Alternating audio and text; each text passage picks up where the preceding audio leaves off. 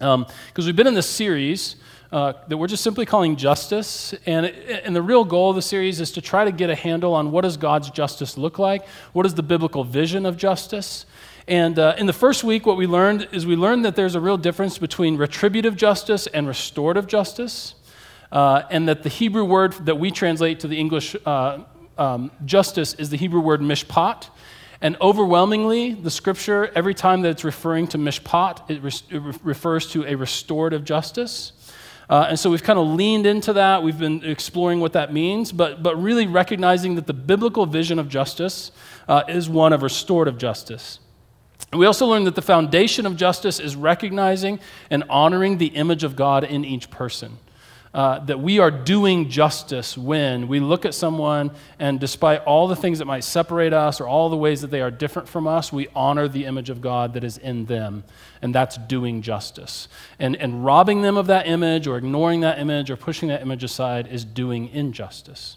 Uh, and that's kind of a biblical foundation. What we learned last week then is we explored how the life, death, and resurrection of Jesus uh, and we looked at that through the lens of justice and saw that the ministry of Jesus was actually a ministry of justice. That with his teachings about how we treat the vulnerable of society, his actions, his miracle, uh, they are all bringing things back to upright. And that's really what justice or mishpat is. It has, uh, it's referring to something that is straight or a plumb line or uprightness. And so, all throughout the teachings and ministry of Jesus, what Jesus is doing is he's going and he's making things back upright. Uh, so it was all about justice. And we concluded last week by recognizing that in Christ on the cross, love and justice meet. That God's justice over evil is carried out by way of love. And therefore, as recipients of God's restorative justice, we are to go and seek justice for others. Uh, and so today, what I want to talk about is I want to explore the relationship between justice and forgiveness. Justice and forgiveness. Uh, but before we do that, I want to say a word of prayer. Uh, and as we pray today, a member of our congregation brought uh, to my attention that today is Narcotics Anonymous Worldwide Unity Day. And if we understand justice to be about restoration and healing, then we know that God is deeply concerned about justice for those who are struggling with addiction.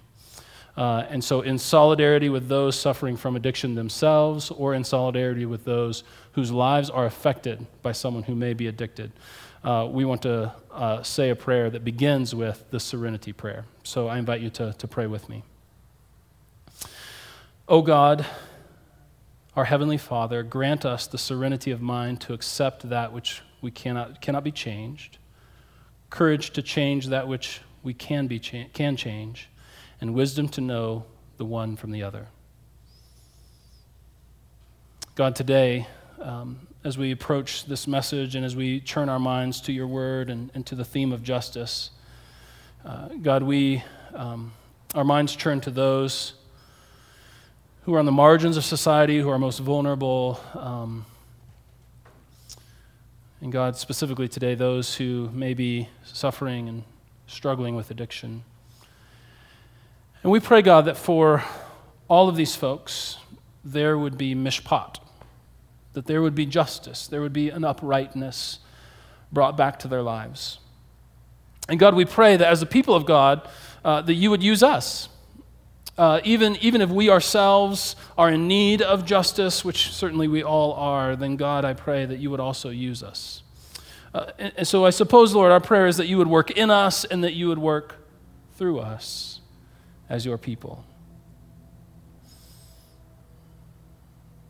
And God, open our hearts and minds now as we open up your word. Give us not just understanding that, that lives in our head, but give us uh, understanding that, that catches our imaginations, that, that moves us, moves our emotions, that captures our hearts. Um, so, Lord, be with us in these moments as we open up your word together. And we pray it in Jesus' name. Amen. Uh, justice and forgiveness. Um, I suppose if justice and forgiveness both uh, had a Facebook page, uh, their relationship status would say it's complicated. uh, that is to say that uh, justice uh, and feels, particularly retributive justice, justice feels a lot like power, uh, strength, where forgiveness can often feel like weakness. Uh, and so the relationship between justice and forgiveness is actually a long-standing one that theologians have been arguing uh, about forever because it's just like, how, can you have one with the other, or are you giving up one if you participate in the other? That, that's like, oftentimes we feel that if we follow Christ's command to forgive, then we are giving up on justice, right? You ever felt like that? Have you been wronged and you're trying to lean into God's command to forgive those, but it really feels like that if you forgive them, then you're just kind of letting go of justice. Um, or if we seek justice, then can we do so without foregoing forgiveness? Do we make do we have to make a choice between one or the other? Are justice and forgiveness mutually exclusive? These are, these are important questions that we need to deal with, that theologians and philosophers have, have been dealing with for a, for a long, long time. In fact, philosopher Nietzsche argued that forgiveness is simply a way for the weak to manipulate the powerful. That was the conclusion that he came to. Forgiveness is a way for those who are weak to manipulate those who have more power. And ultimately, what he said is any system of belief that insists on forgiveness is fundamentally a weak system. And, I suppose uh, maybe you've never heard that. Maybe you don't know who Nietzsche is, and maybe you're like, now you're caused me to ask a question I've never asked. But uh, the, the question is is he right? Is he right? Yeah, that's right. Spoiler alert. And actually, to help us make sense of this, I, I, want to actually ask maybe a more compelling question. And the question is this uh, Who displays the greatest power on Good Friday? That's the question I want to work with and deal with this morning. Who displays the greatest power on Good Friday? Was it Caiaphas and Pilate? Uh, was it the crowd? Or was it Jesus? And to help us explore this, I'm going to, I'm going to uh, read a number of passages of Scripture because I want us to kind of get a, a, sense of the whole narrative of Good Friday. I'll be reading uh, selections from Matthew and also Luke. Uh, and then after I read them all, it's our tradition here for me to say, This is the Word of God for the people of God, in which I re- invite your response. Thanks be to God. Uh, and so let's begin in Matthew uh, chapter 26, uh, beginning with verse 57. Matthew 26, beginning with verse 57, says, though, it says this uh, Those who had arrested Jesus took him to Caiaphas, the high priest where the teachers of the law and the elders had assembled. But Jesus followed him a, but Peter followed him at a distance right up to the courtyard of the high priest. He entered and he sat down with the guards to see the outcome. Now the chief priests and the whole Sanhedrin were looking for false evidence against Jesus so that they could put him to death. But they did not find any, though, though many false witnesses had come forward. Finally, two came and declared, This fellow said, I am able to destroy the temple of God and rebuild it in three days. So then the high priest stood up and said to Jesus, Are you not going to answer? What is this testimony that these men are bringing against you? But Jesus remained silent. The high priest said to him, I charge you under oath by the living God, tell us if you are the Christ, the Son of God. Yes, it is as you say, Jesus replied. But I say to all of you, in the future you will see the Son of Man sitting at the right hand of the Mighty One and coming on the clouds of heaven. And then the high priest tore his clothes and said, He has spoken blasphemy. Why do we need any more witnesses? For look, now you have heard the blasphemy. What do you think? They all answered, He is worthy of death. Then they spit on his face.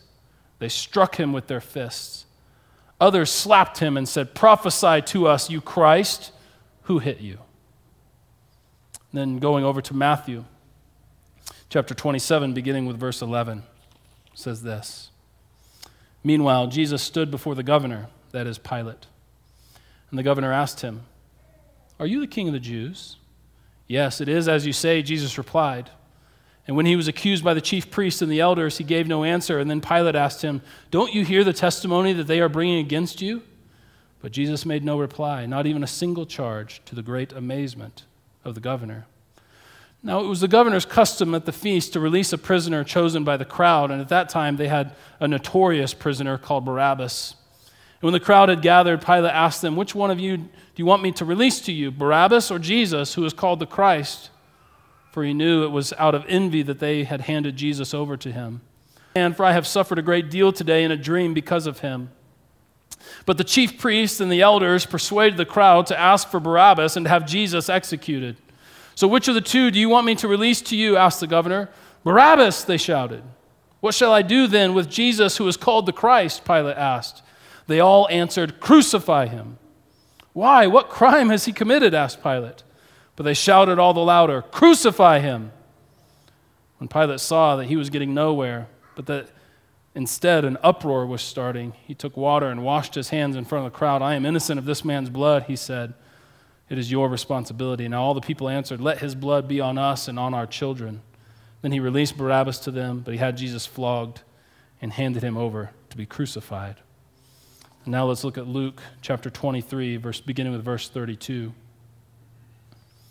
Two other men, both criminals, were also led out with him to be executed. When they came to the place called the skull, there they crucified him along with criminals, one on his right and one on his left. And Jesus said, Father, forgive them for they do not know what they are doing. And they divided up his clothes by casting lots. This is the word of God for the people of God. Thanks be to God. We're asking the question who is it that displayed power on Good Friday? Was it Caiaphas and Pilate? You know, after his arrest in the Garden of Gethsemane, Jesus was brought before Caiaphas and the Sanhedrin. Now, the Sanhedrin uh, was the Jewish court system and also the supreme uh, religious body in the land of Israel. That is to say, that if you were an Israelite with a dispute that you couldn't resolve, the Sanhedrin is where you would go. They were the court, but I want you to know and realize they were also the highest supreme religious leaders. Now, the Sanhedrin, in order to convict someone, needed two witnesses to bring a charge against the accused. And so they were looking uh, to charge Jesus. But everyone who had come up, uh, to, everyone who had come forward so far was not a credible witness until two came forward with the charge that Jesus had said, I will tear down this temple and I will rebuild it in three days. And they count this as a credible witness because only the Messiah would have authority to make such a claim regarding the temple. And certainly false messiahs would not be tolerated. And so they needed to determine for sure if Jesus was, in fact, uh, the Messiah or not. But you kind of realize that they had uh, a bias. They had conclusion bias. That is to say, that they had already made up their mind that Jesus was not. And so, these words of Jesus, this claim against him that he will uh, tear down the temple and rebuild it in three days, that is what they count as credible witness against this one but the other question that, that sticks out to me is the text makes very clear that they were actually looking for witnesses against Jesus in order to put him to death, right? Talk about conclusion bias. uh, they already knew what they wanted to do. Uh, and, so the, the question is well, why were the religious leaders of the day so bothered by Jesus that they were trying to find accusations against him? Well, it's because that Jesus was going around reinterpreting the Old Testament law in new and surprising ways, right? Uh, there's little footnotes in your Bible that sometimes when Jesus uh, says something, there's a little footnote there, and the footnote will point you to in the Old Testament where Jesus is pulling that from. And if you read carefully, there's oftentimes where Jesus, uh, very slightly, sometimes very carefully, will actually reinterpret the Old Testament law. Uh, and of course, this made the religious leaders furious about what he was doing. And so, so, of course, they become frustrated. Jesus is reinterpreting the Old Testament law in new and surprising ways. Jesus is making a competing claim of kingship that is going against Caesar. Jesus is being charged with heresy by claiming to be the Messiah. I mean, there's all sorts of things that Jesus is doing that are riling up the crowd, in particular, the religious leaders. Uh, and I say all of that to say this in other words, Jesus didn't die because he was so nice to everyone and telling them a prayer that would ensure that they go to heaven when they die. Are you with me? In other words, Jesus had some ideas about how the world ought to run, and those ideas flew right in the face of the religious leaders and right in the face of the Roman Empire, and it drove them crazy. Right? Uh, sometimes uh, in church we say, let's just keep things spiritual. What we mean is, let's just keep things really personal and only about my personal salvation, and let's not talk about of any Jesus's, of Jesus's ideas about how to live our lives, right? Because that's when you get into trouble. And so they were worked up. Um, Jesus was offending the religious leaders, flying in the face of empire. And so when these two witnesses are found, they, uh, here's what would happen. Uh, the, the, standard process was to then question both the accused and the accusers uh, before making a judgment. So the Sanhedrin would ask questions of those who are accusing, ask questions of those, the one who is accused, and then they would make their judgment. Uh, so, of course, we get the demand then after these two witnesses, the demand for Christ tell us if you are, in fact, the Son of God. Jesus says as much, and the court decides that he deserves death. Uh, this is the first wrinkle in the story.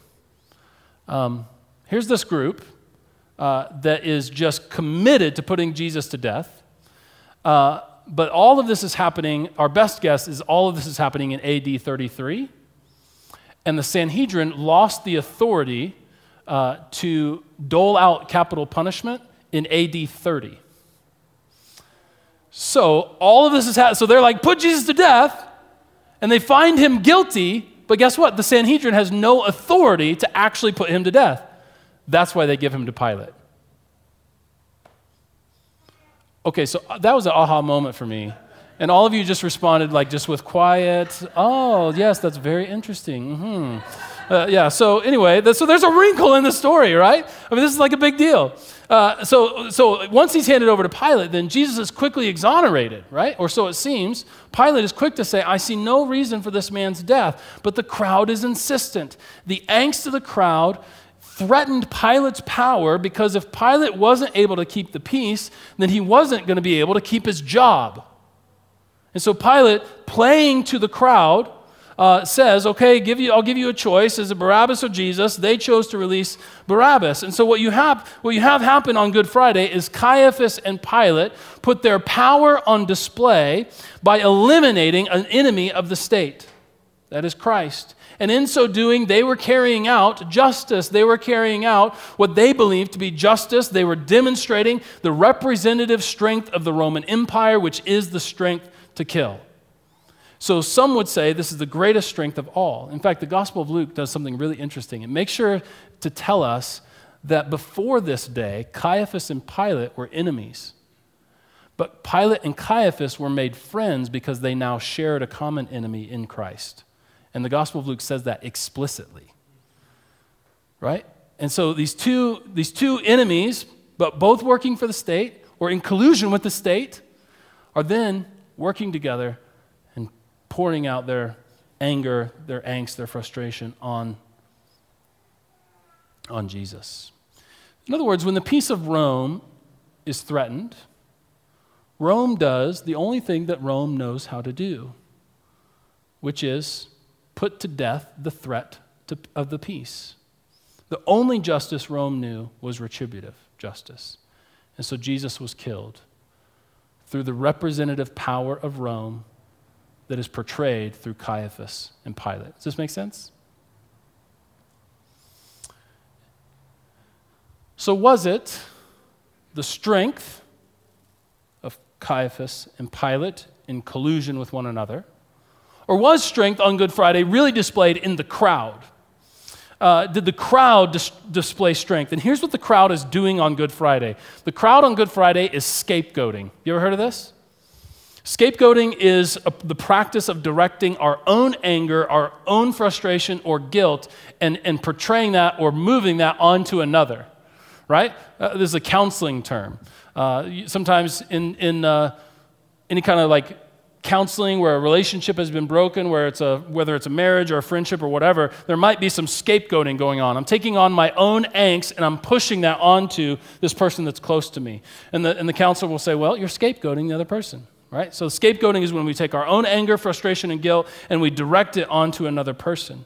And while we may understand this on a personal level, we must also realize this happens in groups or in crowds. And I want you to hear me closely here. A group of people feeling frustration, anger, guilt, angst, maybe threat, must find an outlet for all of that negative energy or they will churn in on themselves. So, intuitively, what the crowd does is they find a scapegoat in order to protect themselves from imploding. And, and we do this often without even knowing it, right? groups of people, crowds, often those who are much like one another, will have their own sort of angst or frustration or anger at something. They don't know what to do with that anger, so they point all that anger onto a victim. Scapegoating is a biblical term as well, used to describe how Israelite people would place their sins onto a lamb, the scapegoat or a goat, a lamb or a goat, and they were called the scapegoat because they have kind of transferred their own sin onto that lamb, sent it out into the wilderness to be killed. So, but what we don't, we, we, we kind of get the sense of, of the sacrifice there, but what we don't often understand is sort of the corporate nature of this. That, that often crowds, to protect themselves from imploding on themselves, will scapegoat another person or group of people. In other words, the crowd is afraid to face its own sin, so it projects that sin onto a person or onto a group of people that are most vulnerable and then demand that the scapegoat bear their own sin. Uh, I know this is, I know this is uh, really abstract, so let me, let me give you an example, and it's actually a quote from a book because I thought I can't put it any better than that. Uh, so uh, here it is. Here's the quote from the book. Should be up on the screen as well, uh, this quote.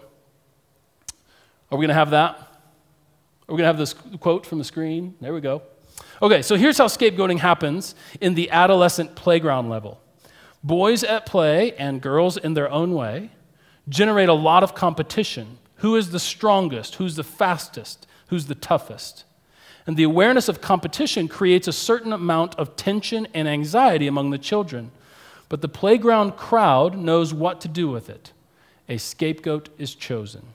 Usually, someone who is different, weaker, or less able to retaliate. Maybe it's the overweight kid, the weak kid, the quote, sissy kid, the kid without friends. The unfortunate child becomes the target, the victim, the sacrifice, the scapegoat. The selected scapegoat is then mocked, ridiculed, and picked on. He's chosen for this abuse because the crowd has unconsciously agreed that he will be the target of their own anxiety. He is innocent, of course, but he becomes the sacrifice. The danger the playground crowd poses to itself is channeled onto a single victim, the scapegoat. As the gang of boys releases its comp- competitive anxiety onto the unfortunate scapegoat, there is a palpable sense of relief. Peace is restored to the playground. The members of the gang are relieved that, it's not, that I'm not the one being picked on because it's him. The fat kid, the skinny kid, the weak kid, the ugly kid, the new kid, the different kid. The playground is now safe except for the scapegoat. Does this make sense?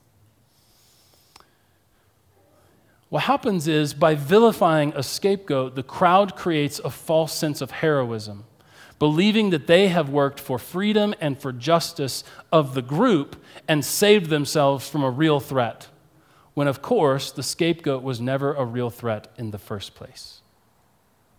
So, what the crowd has done on Good Friday is has, has taken all of their angst, all of their own sin, and projected it onto the one man, Jesus Christ. Oh, come on, somebody. this is so good, right? This is like so good because it totally reframes how we understand the cross. It isn't that God was so mad that he just killed Jesus out of, out of his own retributive justice. It was that Jesus absorbed or took on our sin in order to free us from it. And what we're going to learn is by way of forgiveness. It's so, so um, if you are interested in resources, there's an author named Brian Zahnd. Uh, that's taken from chapter three of his book called A Farewell to Mars. Absolutely brilliant chapter on scapegoating. Like, absolutely brilliant. We'll give you, it'll like, it'll bake your brain for a month. It'll, it'll be awesome, I promise. It'll be awesome. Not that baking your brain sounds awesome, but like baking your brain like in the best sort of way, right? Uh, so, so this is precisely what happens to Jesus because Jesus becomes the scapegoat of the anxious crowd that is on the edge of riot. He is vilified and killed in the name of freedom and justice. And so again, what does power look like? Does power look like uh, collusion between Caiaphas and Pilate, or does it look like the scapegoating of the crowd or was power displayed by Jesus on Good Friday? Was real power, real strength displayed by Jesus who offered forgiveness to his executioners. You see, as Christians, we have a ready made answer. It was Jesus who displayed the most power on Good Friday. But if we are really honest, do we see the cross as the very power of God? Do we see the cross as the very power of God? Because there are many in the Christian world that would want to say, yes, the cross was important, and yes, the cross won our salvation, but God still must actually deal with evil by means of other than co suffering love and forgiveness. And I suppose what folks mean is that the cross was sufficient for salvation, but not sufficient for dealing with evil. And that is that the cross accomplishes God's salvation, but does not accomplish God's justice. And what I'm encouraging us to consider, what I'm inviting us to consider this morning, is that God's justice is, has been dealt with, his way of dealing with and defeating evil is by way of his love and forgiveness that is displayed on the cross. Amen? That's what I'm inviting us to consider is that the cross is powerful enough to, yes, accomplish God's salvation for us, but also to accomplish God's justice and defeat over evil that we not rob the cross of any power, but we recognize all that's happening in, that, that God is doing in Christ in his own death and resurrection. And so I'm encouraging us to see that God does not defeat evil by perpetrating evil himself and then just calling it good because he's God. What I'm inviting us to consider today is that the cycle of evil and violence is ended in Christ on the cross through the power of suffering love and radical forgiveness. That's what I'm inviting us to consider. I'm encouraging us to consider that God does not defeat evil by perpetrating evil himself and then calling it good simply because he's God, but rather that he defeats the cycle of evil and violence through the power of suffering love and radical forgiveness.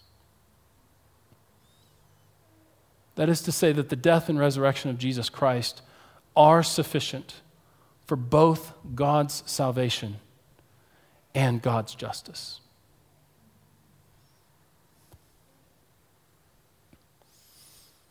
There's a guy named uh, Miroslav Volf.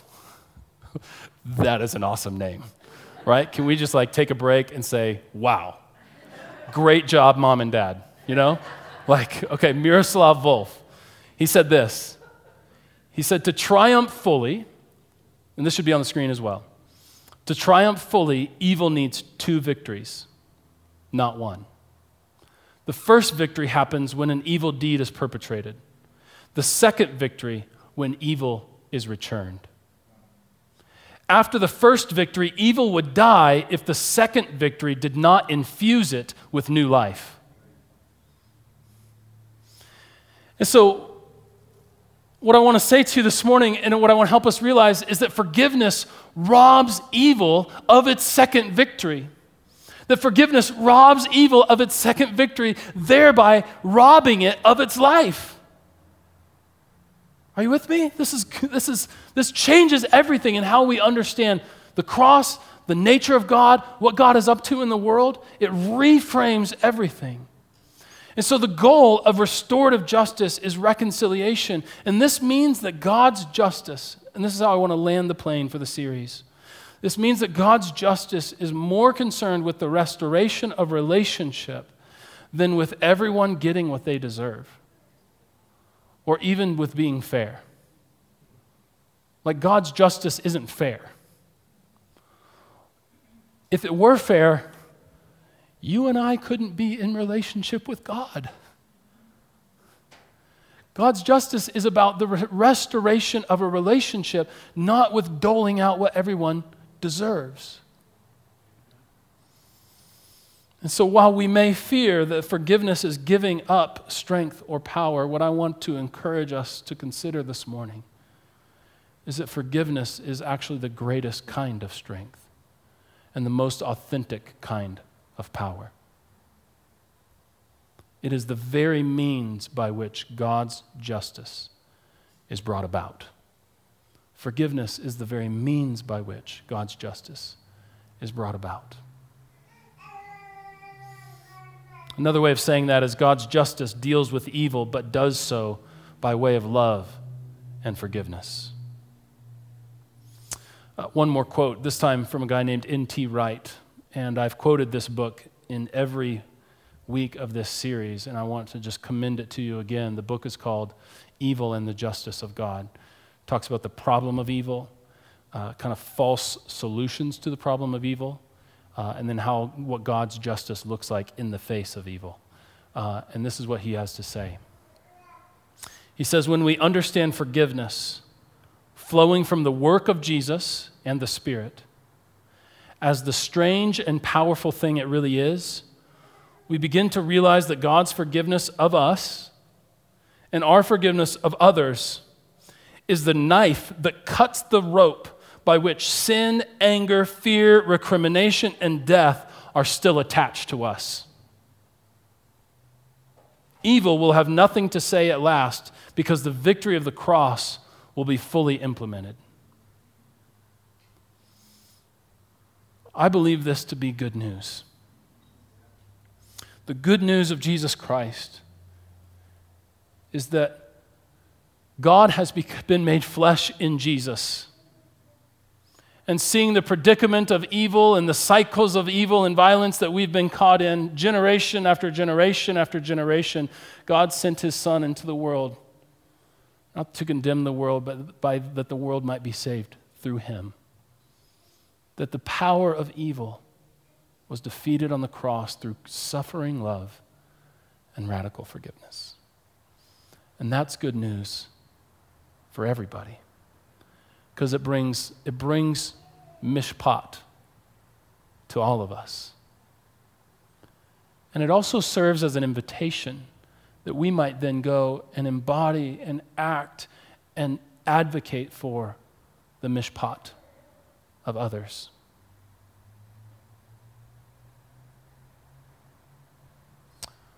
I mentioned Renee's hope earlier, and I want to close with a story about Renee's hope and how it began. I've told this story before, but I feel like it's fitting. The reason we call a compassionate ministry to the homeless Renee's Hope is because many years ago, uh, our impact director at the time was in Old Town and conversing uh, with some folks who were, are in a season of homelessness. And they shared a very basic conversation, but with some laughter and um, getting to know one another. And after, after the end of the conversation, uh, this homeless woman looked at our impact director and said, Thank you. Thank you for paying attention to me, for recognizing that I'm here, for offering laughter and conversation. She said, I spend my entire day watching people glance to the side, refusing to make eye contact, ignoring me, pretending like I'm not there, pretending like they haven't seen me. Your simple act of conversation has made me feel human again.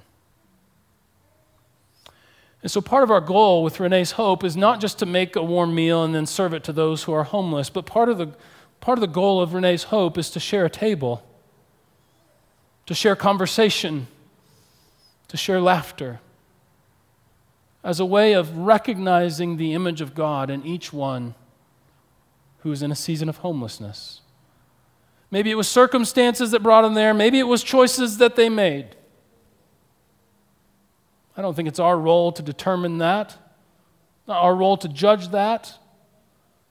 It's not our role to treat differently based on our assessment of the situation. Our role is to do justice, love mercy, and walk humbly with our God by recognizing the image of God in each one.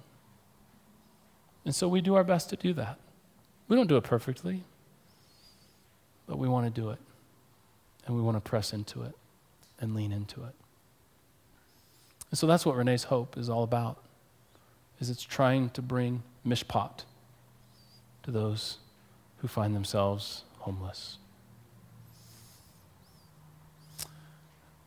I hope that over the last three weeks, we've come to see and to know and to understand the biblical vision of justice. But I also, I also hope that we've been challenged uh, in new ways, in new directions, um, to, to maybe see the good news differently, uh, to, to maybe understand the full depth of what God is, is doing, uh, both in Christ on the cross and, and in the world. And so I invite you to consider these ideas. And uh, one thing about being part of our church is you just you don't have to agree with everything. we want to have varying ideas and perspectives because I think that makes us all stronger. But I invite you to consider these things. Let's say a word of prayer, and then I'll lead us to communion and, and share some instructions. Uh, Heavenly Father, thank you for uh, your goodness to us, for your presence that is with us, for the ways in which you love us.